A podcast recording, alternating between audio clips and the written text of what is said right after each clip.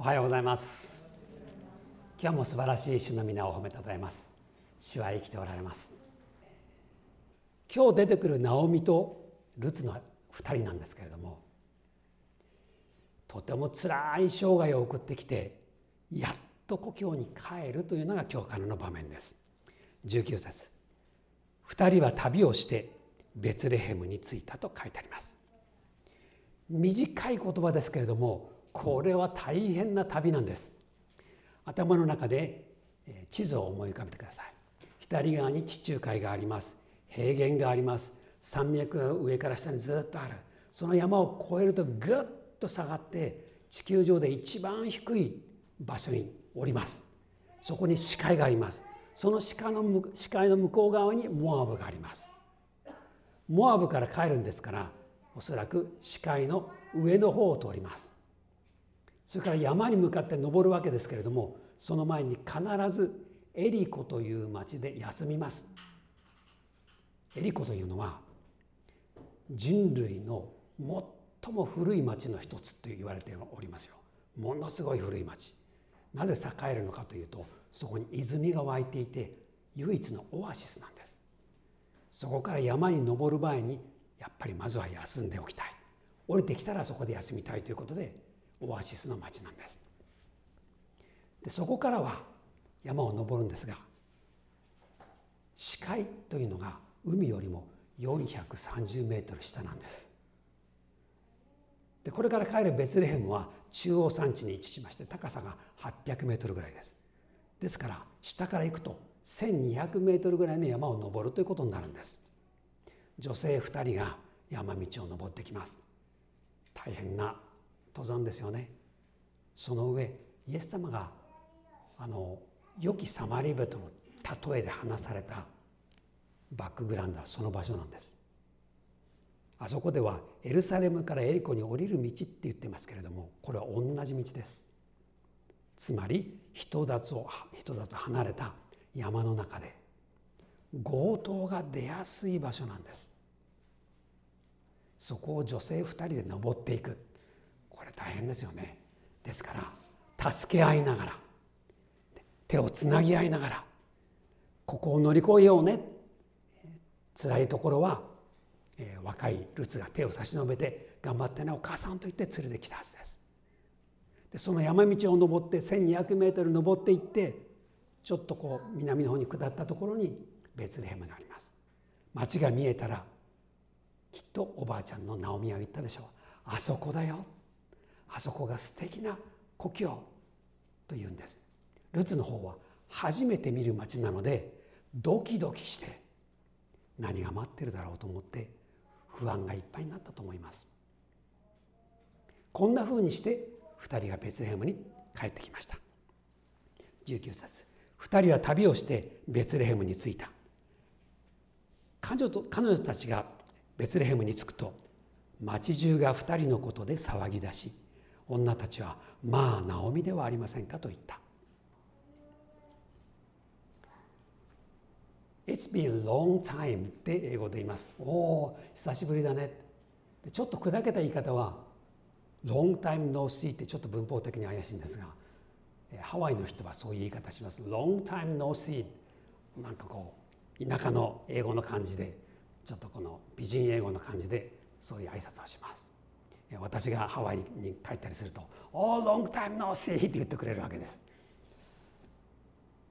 でもちょっとここでのセリフよく見てください。そういう親しみのある言葉ですか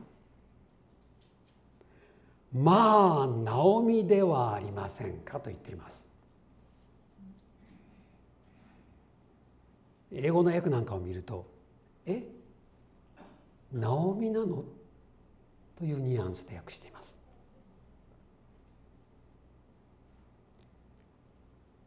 これが普通のことならば10年ぶりに帰ってきたナオミを見て近所の人は「あ誰かと思ったナオミじゃないの久しぶりよく帰ってきたね元気だった」ってそういうふうになるでしょ？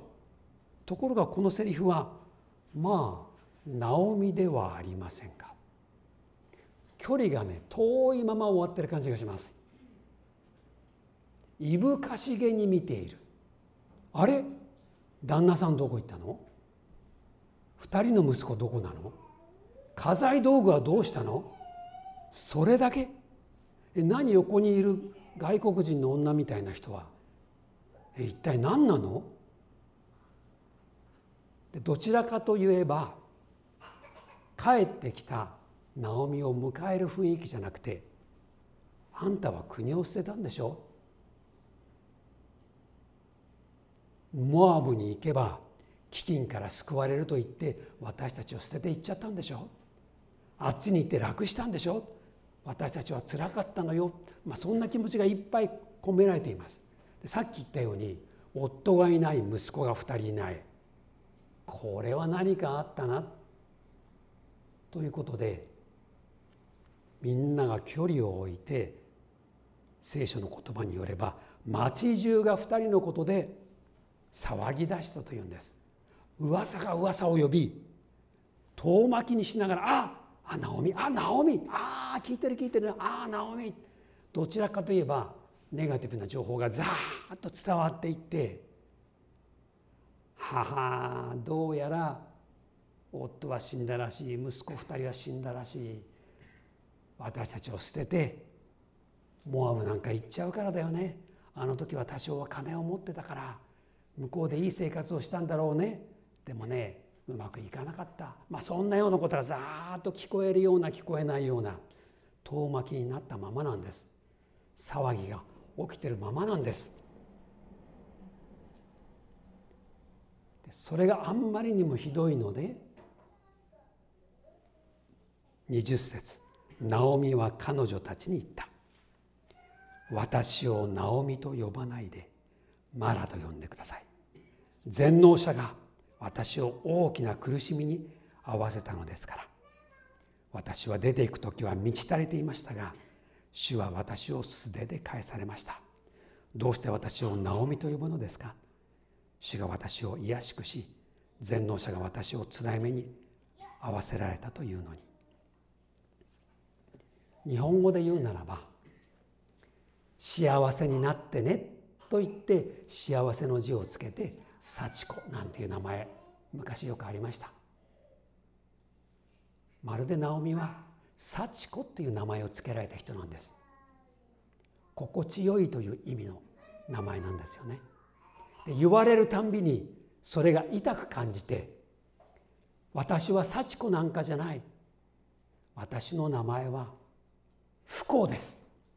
そう。幸子って呼ばないで。不幸って呼んでくれればぴったりです。という言い方をしたんです。ナオミが心地よいという意味。マラというのは苦いという意味なんですね。辛い。苦しい。それを表す名前なんです。私はまさにそういう名前がふさわしい。ナオミって呼ばないで。っていうぐらいになったんです。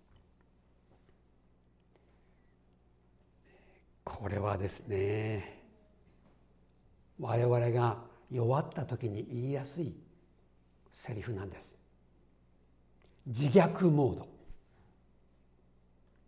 私は落語者です。負け犬です。その通りです。だから私を負け犬落語者失敗者と呼んでください。そんな感じでもう居直ってしまったんです。たまにそういう人がいます、えー、今日のあなたはいかがですか？私はダメです。できれば倒れたままでずっといたいです。立ち上がったら倒れてしまうから倒れたままでいたいです。そういう人います。土俵に登ったら負けが決まっちゃうので土俵に登らないままずっと一生生きたいですっていう人がいます。人生のある時期我々はそんな気持ちになってしまうことがあります。何か言う時に枕言葉いや頭につける言葉で「どうせ」って言っちゃう人がいますね。どうせ。昔の人は「どうせ変わらぬ彼好きなんて言っちゃうわけです。どうせ私はって言っちゃうんです。でどうせって言っちゃうと人生がどんどんどんどん斜めに傾いていってよろよろよろよろ道から外れていきます。で人を見る目もこう斜に構えてしまう。ナオミはよろよろよろって傾き始めたんです。でも今までルツキ見て分かりましたよね。ナオミはものすごい苦しみを経験しました。けれども途中で「主が」っていう言葉を言い始めてもう一度信仰に立ち返ったっていうところを見てきましたよね。主がよくしてくださった。主があなたたち嫁にきっとよくしてくださる。そこでぐっと信仰がもう一回戻りましたね。ところが人々の目噂の話。ベツレヘムの人々の態度に触れた途端倒れてしまったんです。我々もぐっと良くなったりガクって下がったりジェットコースターみたいな人生をどうしても通ってしまいます。今日はどっちですか？感謝で主を見上げてられる日ですか？それとも倒れたままの方がいい？私は落語者ですからね。そういうふうにしていきますか？ナオミは倒れてしまいました。その上神様のことを非難してああ神様のせいでこうなったとついに言ってしまったんです。20節の最後のところで全能者が私を大きな苦しみに合わせたのですからと言っています。聖書の中で全能者という場合は不可能な中で困難な中で主を見上げる人が全能者と呼ぶんです。全能者である神様私をお救いください。ところがナオミは全能者という言葉を神様を非難する言葉に使ってしまいました。これはこういうことです。あなたは何でもおできになる。ですが私の夫は死んだ。私の二人の息子も死んだ。あなたは何もおできにならない。全能者という名前が泣きますよ。それぐらいのことをこう暗に言いたくなってしまったんです。全能者が私を大きな苦しみに遭わせられた。21節。私は出ていく時は満ち足りていましたが主は私を素手で返されました。もう何にもない。全部失った。夫も息子たちもおそらくお金も失ったでしょう。何にもない。主が私を卑しくし全能者が私をつらい目に遭わせられたというのに。もう二重に三重に神様のせいで私はこんなにつらいですと言ってしまいました。どうせって言い始めたらこうなっちゃうんです、えー、今日は大丈夫ですか？今の自分の状態を見ておできになるはずの方がしてくれない。そこで神様を責めてしまう。このパターンに入ると出られなくなります。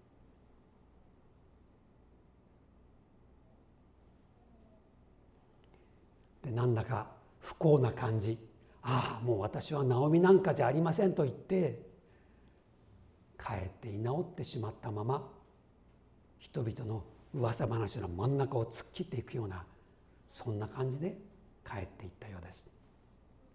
さてこの後どうなっちゃうんでしょう。ちょっと心配になる感じで今日は終わってしまいます。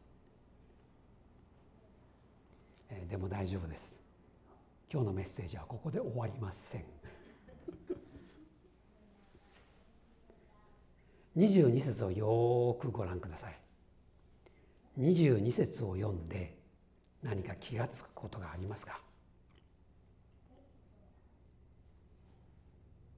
よく読んでもし気が付いたら教えてください。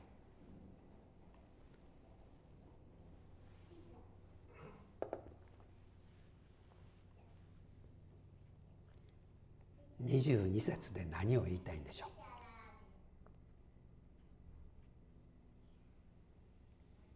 こう読んで何か気が付いたことがある人ちょっと手を挙げて教えてください。なんかすごい答えっていうそんなこと気にしないで何でも結構です。22節を見て何が分かります？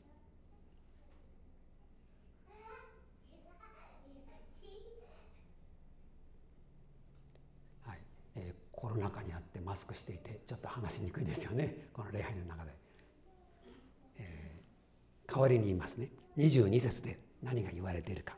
それはナオミが帰ってきたってことが書いてあってルツと一緒だったってことが書いてあって大麦の借り入れが始まったってことが書いてあります。普通のことが書いてあります。ところが普通じゃないんです。どうして普通じゃないんでしょう。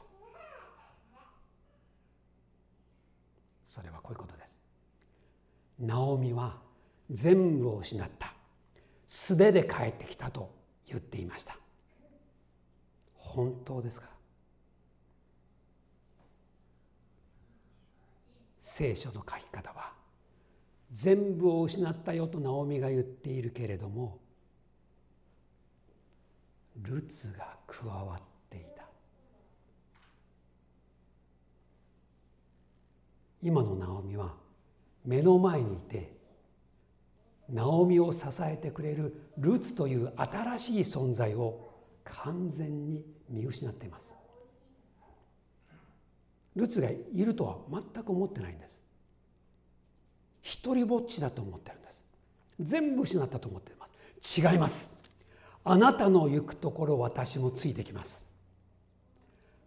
あなたがとどまるところに私はずっととどまります。あなたが死なれるところで私も死にます。あなたの神は私の神。あなたの民は私の民、えー、結婚して嫁いでいってその町に慣れ慣れ親しんでいこうとするお嫁さんの気持ちによく似ています。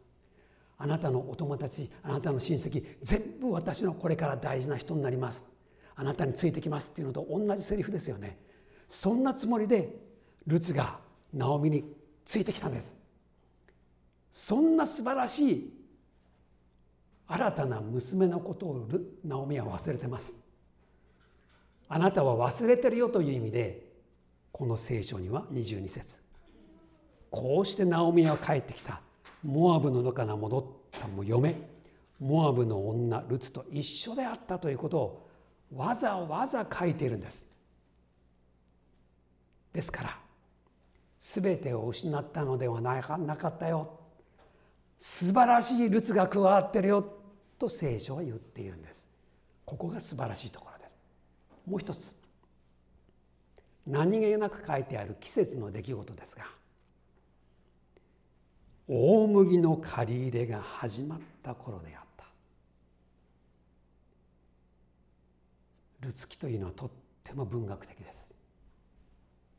さらって書いてある情景描写は将来の希望を語ってるんです。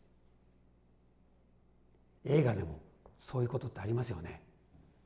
はあダメだと主人公が落ち込んでる時に太陽が昇り始める景色を見るなんてそういうのってあるじゃないですか。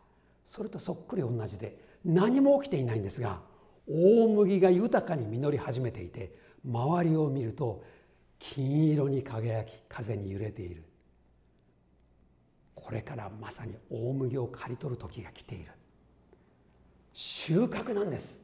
大豊作なんです。もう飢饉は終わったんです。これがルツキの書き方なんです。まだ暗闇だと思ってますか？悩みの真っ最中だと思ってますか？困難が横たわっていると思いますか？いいえ。目の前には豊かな借り入れが近づいているよ。それを語ってるんです。ここで皆さんにお話します。全部を失ってしまったなと思ってる人。あなたにとってのルツは何でしょう？それを考えてください。失ったものにだけ目をやってると何も生まれません。新たに加わったもの手に入れたもの素晴らしいものがあるはず。あなたにとってのルツを発見してください。そしてあなたにとっての大麦を見つけてください。収穫が始まろうとしてるんですよ。周りを見てください。色づいていますよ。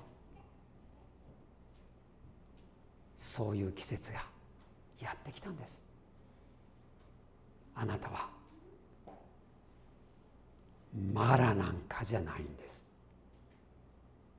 あなたは間違いなくナオミなんです。神様の祝福があなたに豊かにあるんです。あなたはナオミです。さあ胸を張りましょう。賛美しましょう。前に進んでいきましょう。これからは刈り取りの季節です。そして有名な落ち穂拾いの場面がこれから出てきます。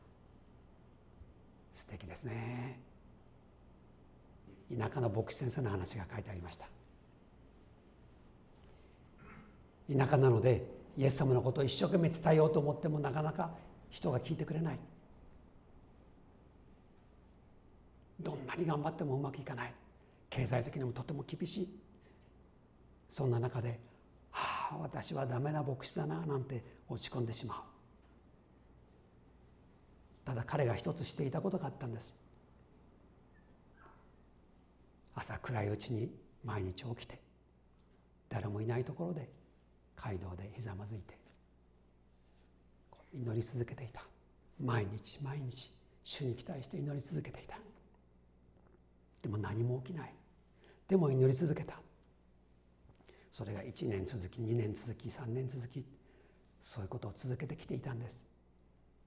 まるでナオミと同じようにああ私は何も持っていない。そういう気持ちになりました。そしたらある日神様が語ってくださるように感じたことがありました。あなたがずっと祈ってきたその床を見てごらん。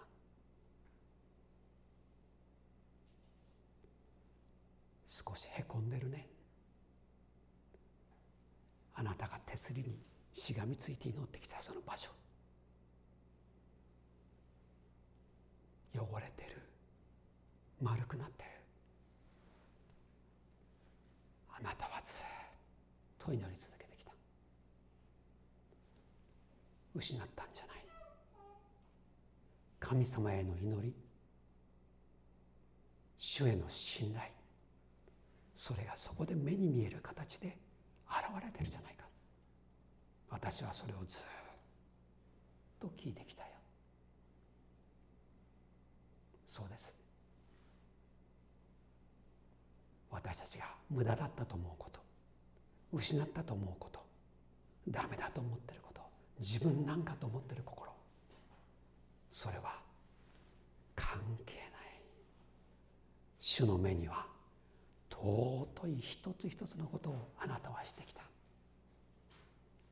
それは主に覚えられている。そしていよいよ実りの季節が来るしあなたを支えてくれる素晴らしい助けて素晴らしい今までにないものがあなたに与えられているんだよ。あなたの番です。お祈りしましょう。しばらく自分の言葉でお祈りください。